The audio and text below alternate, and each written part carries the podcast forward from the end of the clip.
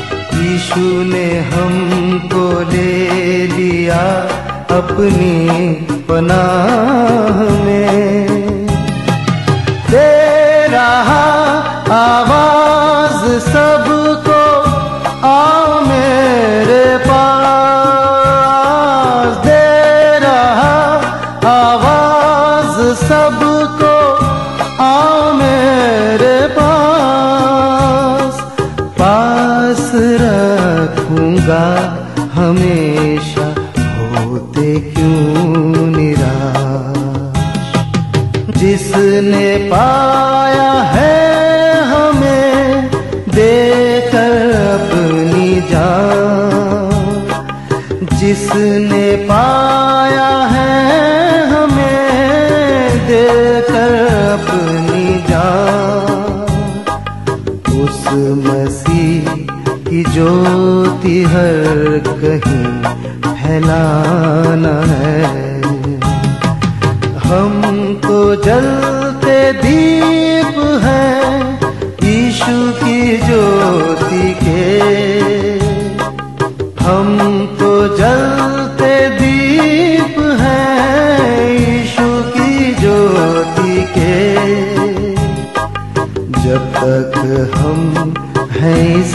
जहां में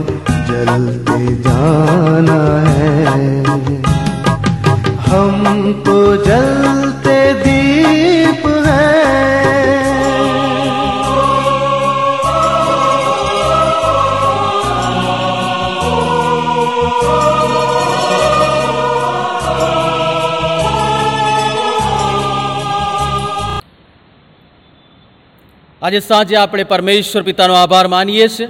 પ્રભુની સહાય, પ્રભુની કૃપા, પ્રભુની દયાની અંદર પ્રભુએ આજનો આ દિવસ આપણને પસાર કરાવ્યો અને રાત્રિના સમય દરમિયાન પ્રભુ આપણને એમના ચરણોમાં લઈ આવ્યા પ્રભુ પરમેશ્વર પિતાનો આપણે આભાર માનીએ છીએ. ગત બુધવારે આપણે જે ખોટું શિક્ષણ એ સિરીઝની શરૂઆત કરી અને એમાં આજે આ બીજો જે સંદેશો આપણે જોવા માંગીએ છીએ બીજું જે વચન જોવા માંગીએ છીએ અને એના માટે અદ્ભુત રીતે કલોશોના પત્રના ત્રીજો અધ્યાય એ થોડોક વાંચવામાં આવ્યો છે. પરંતુ એ કલોશોનો પત્ર કે જેના વિશે આપણે વાત કરી કે પાઉલ પ્રેરિત દ્વારા જે અદ્ભુત રીતે કલોશોની મંડળીને કહેવામાં આવ્યું કે તમે જે ખોટા શિક્ષણમાં બેસી ગયા છો સમજ મેળવી લીધી છે અને તમે માની લીધું છે, આ ખોટું શિક્ષણ એ સાચું શિક્ષણ છે. એની સામે આ મારો પત્ર મૂકીને, આ નવું શિક્ષણ આપીને હું તમને સમજાવવા માંગુ છું કે તમારે આ નકારાત્મક શિક્ષણમાંથી પાછા ફરવાની જરૂરિયાત છે. વાલાઓ પ્રભુનું વચન આ શિક્ષણની વાત કરે છે, તો શિક્ષણ માટે આપણે શરૂઆતમાં બુધવારે એ પ્રમાણે જોયું કે શિક્ષણ એટલે શું? બીજી બાબતમાં આપણે આજે જોવા માંગીએ છીએ કે શિક્ષણની જરૂર આપણને કેમ પડે છે? મોટા ભાગે આપણો જવાબ એ હોય કે સાહેબ, શિક્ષણની જરૂરિયાત એટલા માટે પડે કે આપણામાં આવડત આવે અને આપણને એક સર્ટિફિકેટ મળે કે જેના આધાર પર આપણને કોઈ એક પ્રોફેશન વ્યવસાય કે નોકરીમાં એક ઉજ્જવળ તક પૂરી પાડવામાં આવે. વલો દુન્યવી રીતે શિક્ષણ એ આપણને માહિતી, આવડત અને જ્ઞાન આપે છે. ભલો શિક્ષણ આપણને જ્ઞાન આપે, પણ ડાપણ ઈશ્વર તરફથી હોય છે. વાલાઓ પ્રભુનું વચન એ પ્રમાણે કહે છે કે જે જ્ઞાનની, જે શિક્ષણની વાત પ્રભુનું વચન કરે છે, એ દેવ માટેનું શિક્ષણ દેવનું જ્ઞાન, દેવની સુવાર્તાની વાત, એના શિક્ષણની વાત છે. વાલાઓ શિક્ષણ એટલે કે જૂની પેઢી, કે જેણે એ અનુભવો કર્યા, એ અનુભવો કરવા માટે એમને સાહીઠ, સિત્તેર કે એસી વર્ષનો અને ચાર, પાંચ પેઢીનું ભેગું કરીએ તો ત્રણસો, ચારસો હજાર કે બે હજાર વર્ષનો જે સમય લાગ્યો, એને એક પુસ્તકમાં નવી નવી શોધો સાથે, નવા નવા તારણો, નવા અવલોકનો સાથે રજૂ કરીને આજની પેઢીને સમજાવવામાં આવે કે જે પેઢીને આ પૃથ્વી પર પાંચ વર્ષ, દસ વર્ષ કે વીસ વર્ષ થયા છે. એ શિક્ષણ છે. પરંતુ છતાં, બાઇબલ જણાવે છે મુજબ કે આ શિક્ષણ, પૃથ્વીનું શિક્ષણ એ આપણને સંપૂર્ણ બનાવી શકતું નથી. કારણ કે ઘણી બધી વખત એ પૃથ્વીનું શિક્ષણ, એ દેવના શિક્ષણના સ્વરૂપમાં આપણને આપી દેવામાં આવે છે. ઘણી બધી વખતે વચનો આપણને એમ થાય કે સાહેબ બહુ મજા આવી, પણ ઘણી બધી વખત એ વચનો મનોરંજનના વચનો હોય છે. આપણે દરેકે દરેક શિક્ષણ આપનાર એ પ્રભુના સેવકનું શિક્ષણ પૂરો થયા પછી આપણી જાતને પ્રશ્ન પૂછવાની જરૂર છે. આમાંથી મારા જીવનને માટે કઈ બાબત હતી? આમાંથી મારા જીવનને માટે હું કઈ બાબત શીખ્યો છું? અને એટલાને માટે ખોટા શિક્ષણમાં ચાલનાર લોકો જ્યારે આપણે છીએ ત્યારે આપણે ખોટા શિક્ષણને કારણે આત્મિક રીતે અપૂર્ણ સાબિત થઈએ છીએ. યશાયા પ્રબોધકનું પુસ્તક તેનો ઓગણસાઠમાં અધ્યાયના બીજી કલમમાં કહે છે પણ તમારા અપરાધો તમારી ને તમારા ઈશ્વરની વચમાં ભિન્નતા કરતા આવ્યા છે. અને તમારા પાપોએ તેમનું મુખ તમારી તરફથી એવું ફેરવી નાખ્યું છે કે તે સાંભળે નહીં. બાલાઓ, ઘણી બધી વખત ખોટું શિક્ષણ આપવામાં આવે છે અને એમ કહેવામાં આવે છે કે તમે પ્રભુને નામે પ્રાર્થના કરો. તમે ગમે તેવા છો, તમારી ગમે તેવી પ્રાર્થના છે, એ સાંભળવામાં આવશે જ. વાલાઓ, આ કોઈ જાહેર જગ્યામાં, કોઈ ટ્રેનમાં કે બસમાં ચોંટાડેલું ચોપાનિયું નથી. કે એકાવન રૂપિયા આપો અને તમારી ઈચ્છા પૂરી કરો. એકસો એક રૂપિયા આપો અને કોઈ વશીકરણ કરી જાઓ. કોઈ તાંત્રિક નથી. આ બાઇબલ છે, જીવતા દેવનું વચન છે અને એનો યોગ્ય ઉપયોગ કરનારા લોકો ઘણા છે. બાઇબલ એ પ્રમાણે કહે છે, જો હું મારા મનમાં ખોટું ધારું, તો યહોવા એ મારું સાંભળે નહીં. તો પછી કેમ આપણને એવું કહેવામાં આવે છે કે તમે ગમે તે માંગો ગમે તે પ્રભુની સામે અપેક્ષા રાખો, એ પૂર્ણ થાય. પ્રભુનું વચન જે પ્રમાણે કહે છે કે આપણા મનની શુદ્ધતા, આપણા પાપોનો પસ્તાવો, એ બહુ જરૂરી છે. પણ આપણો જે શિક્ષણ આ પૃથ્વી પર સમૃદ્ધિની સુવાર્તાનું આપવામાં આવે છે, એમાં આપણને એક જ બાબત શીખવવામાં આવે. કઈ બાબત? તમે માંગો, તમને મળશે. આકાશની બારીઓ ખોલીને તમને એવો આશીર્વાદ આપવામાં આવશે. વાલાઓ હાલનું ઘણું બધું શિક્ષણ, એ આશીર્વાદની, સમૃદ્ધિની, પૈસાની, સંપત્તિના આશીર્વાદોની અને ચમત્કારોની આસપાસ ફર્યા કરે છે. એમાં ક્યાંય પાપની વાત નથી, પસ્તાવાની વાત નથી, બલિદાનની વાત નથી અને સાચી સુવાર્તાની વાત નથી. પ્રભુનું વચન કે છે, આત્મિક રીતે આપણે અપૂર્ણ છીએ. બીજી બાબત, નૈતિક રીતે આપણે અપૂર્ણ છીએ. રોમનને પત્ર ત્રીજો અધ્યાય બાવીસમી ને ત્રેવીસમી કલમ, તેઓ બધા ભટકી ગયા છે. તેઓ સર્વ નકામા થયા છે. સારું કામ કરનાર કોઈ નથી. ના, એક પણ નથી. તેઓનું ગળું ગાળી કબર જેવું છે. પોતાની જીભથી તેઓએ કપટ કર્યું છે. તેઓના હોઠમાં સર્પનું ઝેર છે. વાલાઓ હાલની દુનિયામાં સત્યને અસત્યથી અલગ કરવું એ બહુ અઘરું કામ છે. ઘણી બધી વખત તમારા અને મારા જેવા લોકો કે જે પ્રભુના વચનને બહુ ગંભીરતાથી લેતા હોય, એ જ્યારે સત્યની અસત્યની વાત કરે, પ્રભુના યોગ્ય શુદ્ધ વચનની વાત કરે, તો તમને ને મને એવું શીર્ષક આપવામાં આવે, આ પાણીમાંથી પોરા કાઢનાર વ્યક્તિ છે. આને બધું સારું છે, એમાં સારાપણું નહીં, પણ નકારાત્મકતા દેખાય છે.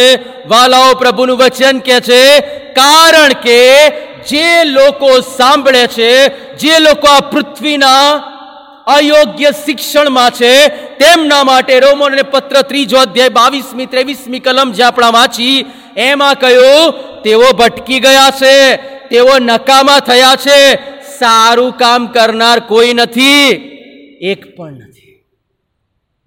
કારણ કે લોકોને પણ, સાંભળનાર લોકોને પણ પ્રભુનું વચન કહે છે, એવું શિક્ષણ ગમે, કાનમાં ખંજવાળ ઉત્પન્ન કરે એવું, જેવું તેમને સાંભળવું છે, તેવું શિક્ષણ ગમે છે.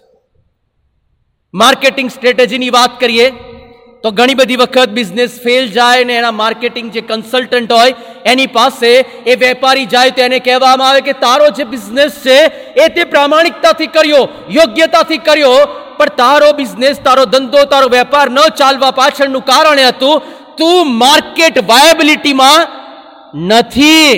માર્કેટમાં જે બાબતોની જરૂર છે, તે તારી પાસે નથી. તો પછી કેમનો વેપાર ચાલે? માર્કેટમાં જેની જરૂરિયાત નથી, એ વેચવા માટે જો જઈએ, તો કેમનું ચાલે? રણ પ્રદેશમાં જઈને રેતીના નાના નાના પેકેટ બનાવીને વેચીએ, તો કેવી રીતે શક્ય બને? જ્યાં રેતી પુષ્કળ પ્રમાણમાં છે. વાલાઓ જે પ્રભુનું વચન આપણી મધ્ય આવે છે, એ વચન એ પ્રમાણે કે છે કે જે માર્કેટમાં ચાલે છે, જે લોકોને સાંભળવું છે, એ આપવાની જરૂરિયાત નથી, પણ જે સત્ય છે, એ આપવાની જરૂરિયાત છે.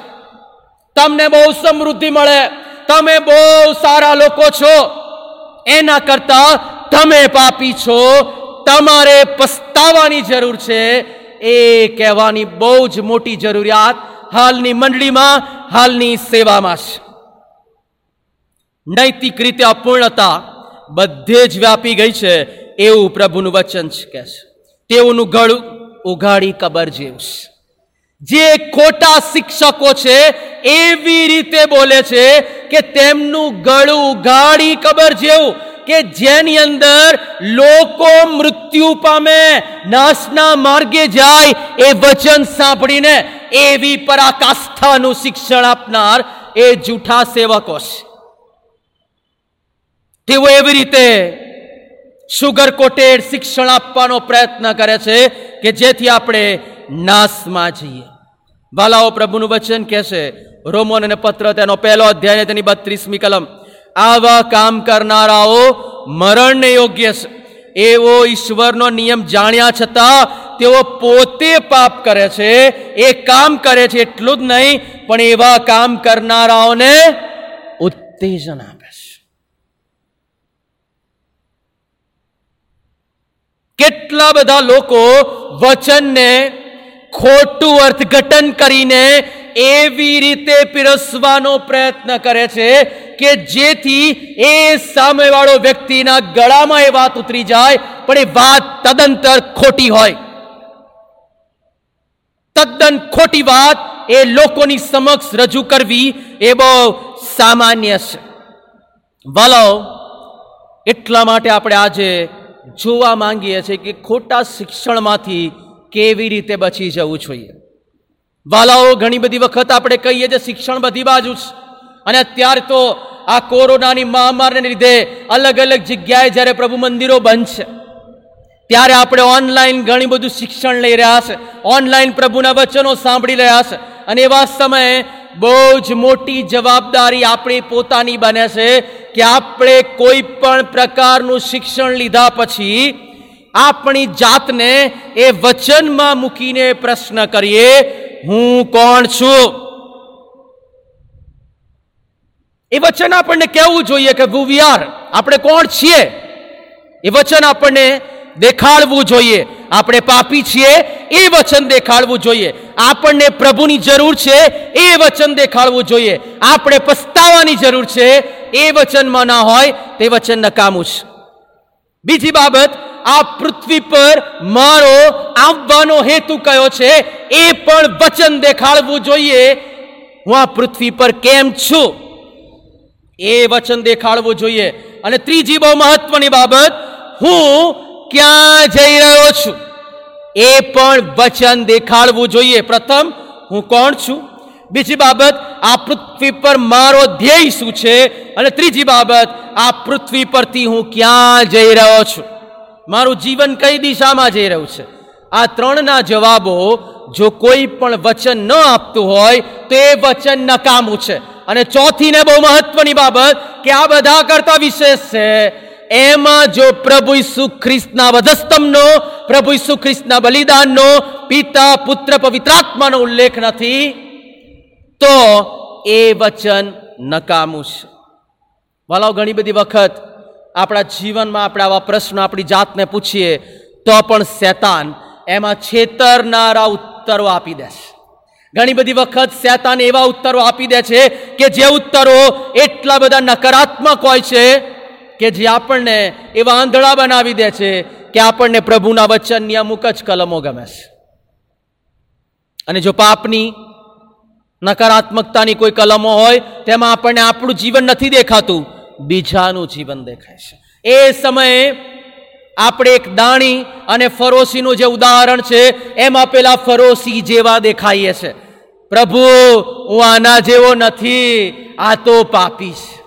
પણ વાલાઓ, આપણી જરૂરિયાત છે, આપણે દાણીના જેવા થઈએ કે જે કે કે પ્રભુ, હું પાપી છું. પ્રભુ, હું નકામો છું અને મારે પસ્તાવાની જરૂરિયાત છે. વાલો આપણા દરેકના જીવન પર આજે ખોટા શિક્ષણનો ખતરો ફેલાઈ રહ્યો છે. છેલ્લા કેટલા બધા વખતથી અમારી પાસે એવી બધી માહિતીઓ છે કે જેમાં યહોવાના સાક્ષીઓ અને બીજી બધી અલગ અલગ મંડળી કે જેમાં યરુશાલેમની માતાને માનનાર લોકો અને બધા અલગ અલગ લોકો કે જે ખ્રિસ્તી વિશ્વાસ જેવો જ બીજો ભળતો વિશ્વાસ ધરાવનાર લોકો છે. તેમની ઘણી બધી વાતો સમજાવનાર લોકો આપણી આસપાસમાં ફરી રહ્યા છે. પ્રભુનું વચન કે છે, કલોશોનો પત્ર એટલા માટે જ પસંદ કરવામાં આવ્યો છે કે જેમાં લખવામાં આવ્યું, કલોશોનો પત્ર બીજો અધ્યાય ચોથી કલમ, કોઈ માણસ મનોહર વાતોથી તમને ન ભૂલાવે, માટે હું કહું છું. કેવી વાતોથી? મનોહર, મારા મનને હરી લે. મારું મન જેના પર ફિદા થઈ જાય, મારા મનને બહુ ગમે. મારા હૃદયને બહુ વાલી લાગે, બહુ સારી લાગે. એવી વાતોથી કોઈ તમને ભૂલાવે નહીં. એટલા માટે પાઉલ પ્રેરિત કે છે, હું તમને આ વાતો કહું છું. એ જ અધ્યાયમાં બીજા અધ્યાયની આઠમી કલમમાં કે છે, સાવધાન રહો રખે ને ફિલસુફીનો ખાલી આડંબર જે ખ્રિસ્ત પ્રમાણે નહીં, પણ માણસોના સંપ્રદાય પ્રમાણે ને જગતના તત્વો પ્રમાણે છે, તેથી કોઈ તમને ફસાવે. કયો આડંબર? ફિલસુફીનો આડંબર. કલોશી બે ને અઢાર કે જે આપણે બુધવારે પણ આ કલમ જોઈ હતી, નમ્રતા તથા દૂતોની સેવા પર ભાવ બતાવીને, કોઈ તમારું ઇનામ છીનવી ન લે તેને જે દર્શનો થયા છે તે પર આધાર રાખીને તે પોતાના સાંસારિક મનથી ફુલાશ મારે છે. અને એટલાને માટે વાલો ફરી એકવાર બહુ જ મોટી આવશ્યકતા છે કે આપણે સાવધાન રહેવાનું છે. આપણી બહુ જ મોટી આવશ્યકતા છે કે આપણે દેવના લોકો તરીકે, પ્રભુ ઈસુ ખ્રિસ્તને ઓળખનાર લોકો તરીકે સાવધાન રહેવાનું છે. કોના વિશે પોતાની જાત વિશે, પોતાની મંડળી વિશે, પોતાના કુટુંબ વિશે. હવે વિચાર કરીએ કે આ જે ખોટા શિક્ષકો, જૂઠા પ્રબોધકો છે, એ કઈ પદ્ધતિઓથી આપણી સાથે વચનથી વાત કરવાનો પ્રયત્ન કરે છે? તેઓ જગતની ફિલોસોફી એ લઈને આવે જો તમે વાંચો તો ત્યાં લખવામાં આવ્યું છે, કલોશોને પત્ર બીજો અધ્યાય અને તેની આઠમી કલમ, સાવધાન રહો, રખેને ફિલસુફીનો ખાલી આડંબર, જે ખ્રિસ્ત પ્રમાણે નથી, તેમાં તમને દોરી જવામાં આવે.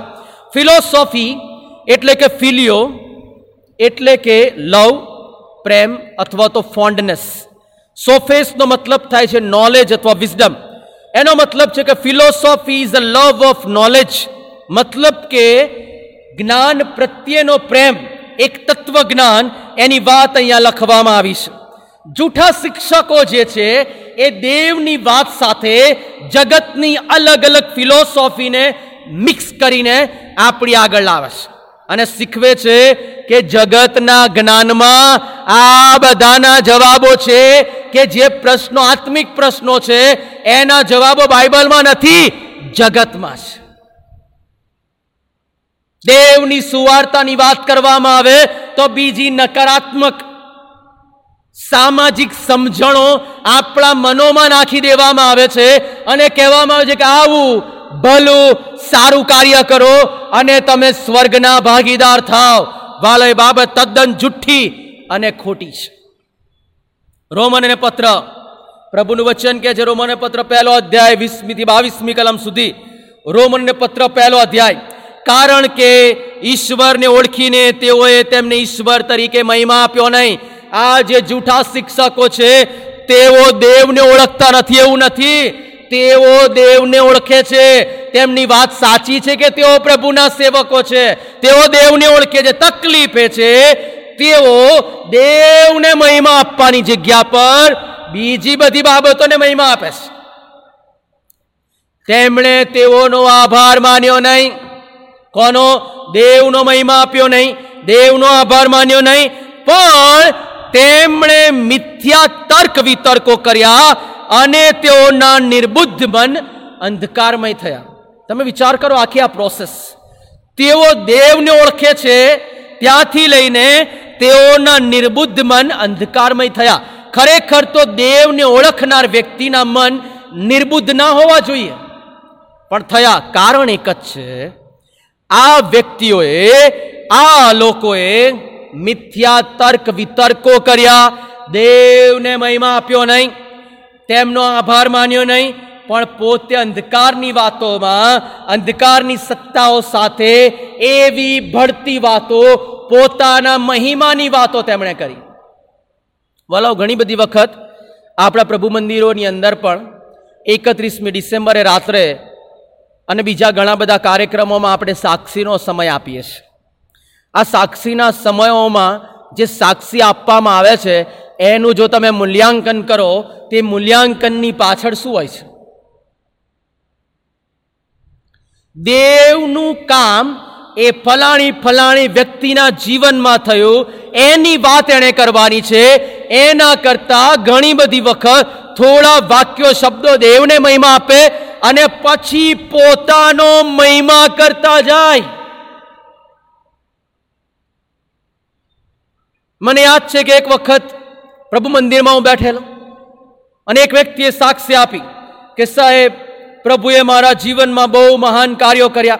અને પછી ધીમે ધીમે કરતા ચોથા પાઠમાં વાક્યમાં એમણે કહ્યું કે મારો દીકરો, એને પ્રભુએ બહુ સરસ નોકરી અપાવી દીધી. ફલાણી ફલાણી જગ્યાએ ત્રણ વર્ષ સુધી નોકરી કરી. અત્યારે સરકારી નોકરીમાં તે પરમનન્ટ છે.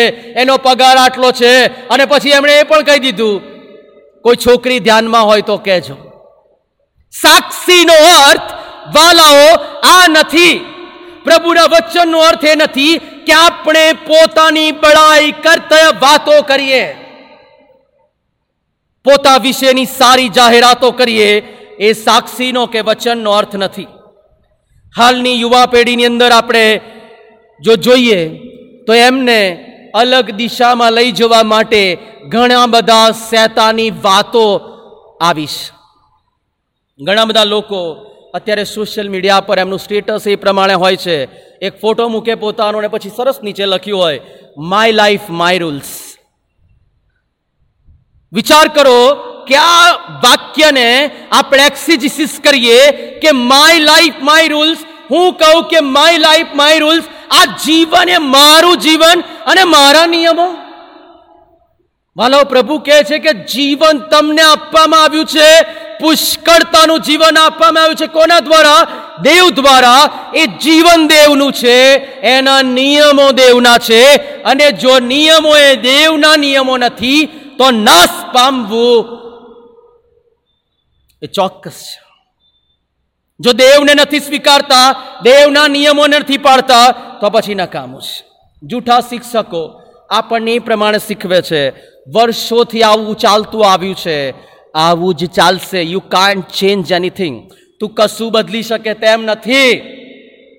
વાલાઓ, એ શેતાન આવા લોકો દ્વારા આપણા મનોમાં, હૃદયોમાં ખોટી નકારાત્મક બાબતો ઊભી કરે છે.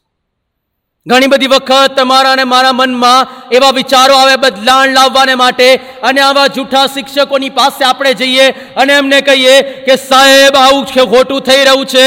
મારે આવું કહેવું છે એ કહેશે તમારે ખાલી પ્રાર્થના કરવાની કોઈ સ્ટેન્ડ લેવાની, ઊભા થવાની જરૂરિયાત નથી. વાલાઓ, પ્રભુનું વચન કે છે, મારે છીંડામાં ઊભો રહેનાર જોઈએ છે.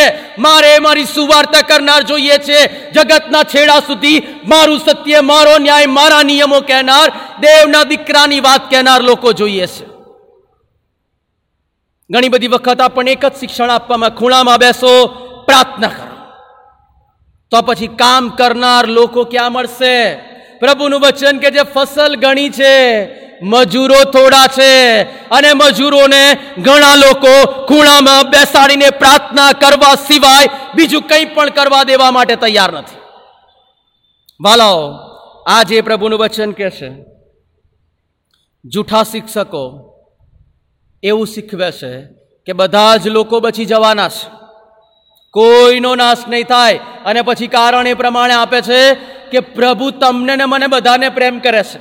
આપણે બધા દેવના બાળકો છે ને દેવે આપણને ઉત્પન્ન કર્યા છે. તો દેવની ઈચ્છા છે જ નહીં કે આપણે નાશ પામીએ. આવી ફિલોસોફી આપણને શીખવવામાં આવે ત્યારે જ પ્રભુનું વચન કહે છે. સાવધાન રહો.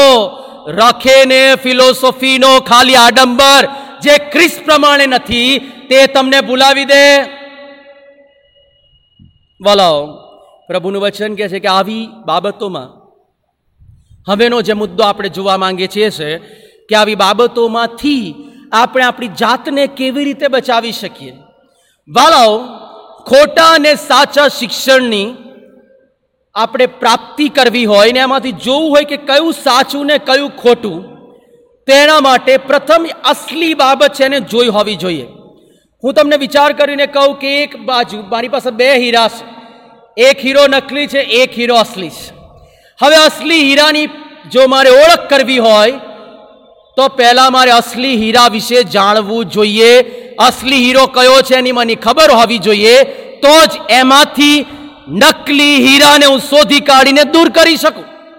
પણ ઘણી બધી વખત આપણી પાસે પૂરતી માહિતીઓ હોતી નથી અને એના કારણે આપણે અસલિયત, સત્ય અને યોગ્ય દેવનું વચન, યોગ્ય દેવનું શિક્ષણ એને ઓળખી શકતા નથી. ઘણી બધી વખત આપણે એવું સમજીએ છીએ કે બહુ જ બધી વખત, હાલેલુયા પ્રેઝ લોર્ડ બોલવામાં આવે, અલગ અલગ રીતે અન્ય ભાષાઓ બોલવામાં આવે, બહુ જ સરસ ગિટાર પર સ્તુતિ, આરાધનાઓ કરવામાં આવે અને બહુ જ મોટું ક્વાયર હોય, હાલેલુયાના નાન ગાતા હોય અને પછી વચન આપવામાં આવે. એ યોગ્ય વચન છે. પ્રભુનું વચન કહે છે. યોગ્ય શિક્ષણને જાણવાને માટે આપણે યોગ્ય શિક્ષણથી માહિતગાર થવું પડશે. પ્રભુના વચનમાં કલોસ્યોને પત્ર, તેનો બીજો અધ્યાયને છઠ્ઠી કલમમાં લખ્યું છે, તેથી જેમ ખ્રિસ્તીસુ પ્રભુને સ્વીકાર્યો છે, તેમ તમે તેનામાં ચાલો. જો દેવનું શિક્ષણ કયું છે, યોગ્ય જાણવું હોય, તે પ્રભુની સાથે ચાલવું પડશે. એ પ્રભુ જે રીતે જીવન જીવતા હતા, એવું જીવન જીવવું પડશે. ખ્રિસ્તના માર્ગથી પર જો કોઈ પણ આ પૃથ્વી પરનો માણસ પ્રભુનો સેવક ગમે તે હોય, એ તમને જો ખ્રિસ્તના માર્ગથી વિશેષ અલગ બીજો કોઈ માર્ગ દર્શાવે છે, તો એ જૂઠો શિક્ષક છે. બીજી બહુ મહત્વની બાબત આગળની કલમમાં લખવામાં આવ્યું. અને તેનામાં જળ ગાલેલા તથા સ્થપાયેલા થઈને તથા મળેલી શિખામણ પ્રમાણે વિશ્વાસમાં દ્રઢ રહીને તેની વધારે ને વધારે આભાર સ્તુતિ કરો. કેવી રીતે? તેનામાં વધવાનું ચાલુ રાખો. ડોન્ટ બી સ્ટેગ્નન્ટ તમે રોકાઈ ના જાઓ. તમારી જાતને રોકી ના લો. દુનિયાની વાતોમાં ન રોકાઈ જાઓ. પણ પ્રભુમાં વધવાનું ચાલુ રાખો. એ બહુ જરૂરી છે. પ્રભુમાં વધવાનું ચાલુ રાખો. પ્રભુમાં આગળ જવું. પ્રભુને પ્રાધાન્ય આપવું પ્રભુને કહેવું કે પ્રભુ, તારો છું ને તારામાં ચાલવા માંગુ છું એ જરૂરી છે. અને એટલાના માટે પ્રભુના વચનમાં જૂના કરારમાં ગીતશાસ્ત્ર એક, તેની પહેલી ને બીજી કલમ, ઘણા બધાની કલમ મોડે છે. શું કહે છે? જે માણસ દુષ્ટોની સલાહ પ્રમાણે ચાલતો નથી, જે પાપીઓના માર્ગમાં ઊભો રહેતો નથી અને જે નિંદાખોરોની સાથે બેસતો નથી, તેને ધન્ય છે. દેવની સાથે ચાલવા માટે દુષ્ટોની સલાહ પ્રમાણે નહીં ચાલવાનું, પાપીઓના માર્ગમાં નહીં ઊભો રહેવા પણ આટલેથી નથી પૂરું થતું, સારાપણાથી નહીં થાય. યહોવાના નિયમ શાસ્ત્રથી તે હર્ષ પામે છે. હર્ષ ક્યારે પામે? જ્યારે યહોવાના નિયમ શાસ્ત્રને વાંચે. યહોવાના નિયમ શાસ્ત્રને સમજે. યહોવાના નિયમ શાસ્ત્રને જાણે. તેનાથી તે હર્ષ પામે. રાત દિવસ તે તેના નિયમ શાસ્ત્રનું મનન કરે.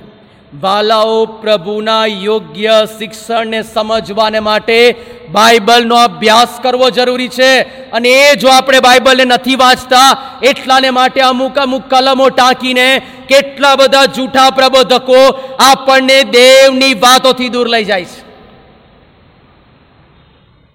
આપણે અજ્ઞાન છીએ, આપણી અજ્ઞાનતાનો શેતાન ભરપૂરીપણે ફાયદો ઉઠાવે છે.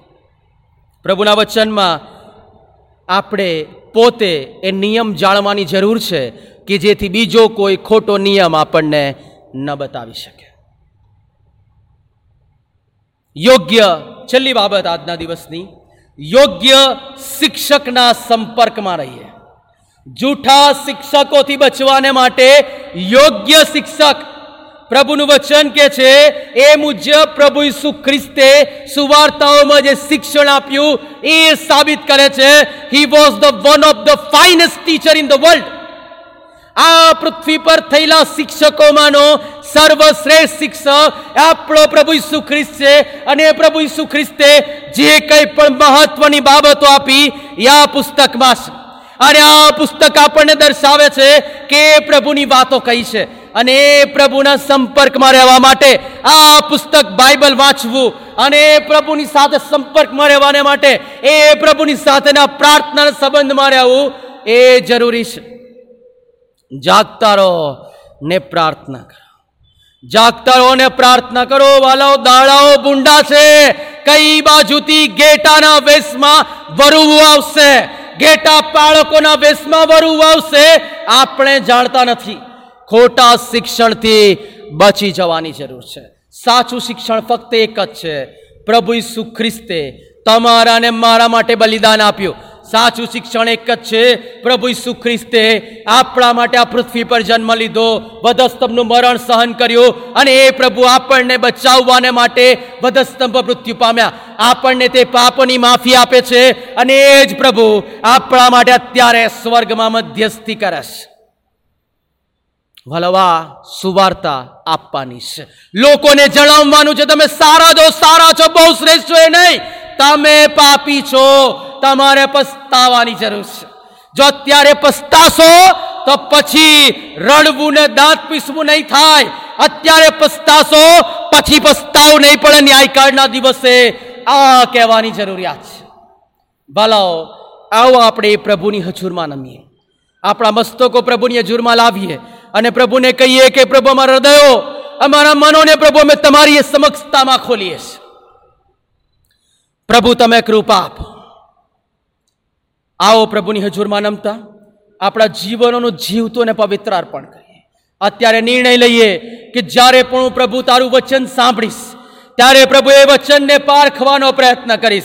મારા જીવનને માટે એ વચનમાંથી શું મળે છે?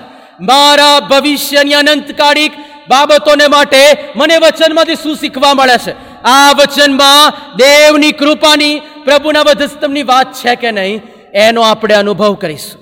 આપણે નિર્ણય લઈએ અત્યારે કે વચન સાંભળીને ફક્ત આનંદથી અમે મનોરંજન પામ્યા છે એવો આનંદ નહીં લઈએ. પણ એ વચન અમારા જીવનને માટે કેટલું ઉપયોગી છે, એ પણ અમે જોઈશું.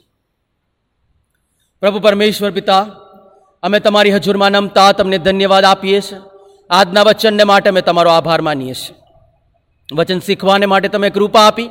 કેટલા બધા લોકોએ પ્રભુ અત્યારે જે નિર્ણયો કર્યા છે, એમાં પ્રભુ તમે કૃપા આપજો.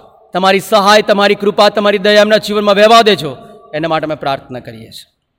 અમે દરેક જૂઠા શિક્ષકથી, જૂઠા શિક્ષકોથી, જૂઠા શિક્ષણથી અને પ્રભુ શેતાની વાતોથી બચી જઈએ. ઢોંગ આડંબર ને ફિલોસોફીથી બચી જઈએ. એવું તમે થવા દેજો. અમે દરેક તમારા આત્મા સોંપાતા. પ્રાર્થના પ્રભુ સુખ્રિસ્ત નામથી માંગીએ છીએ. આમેન.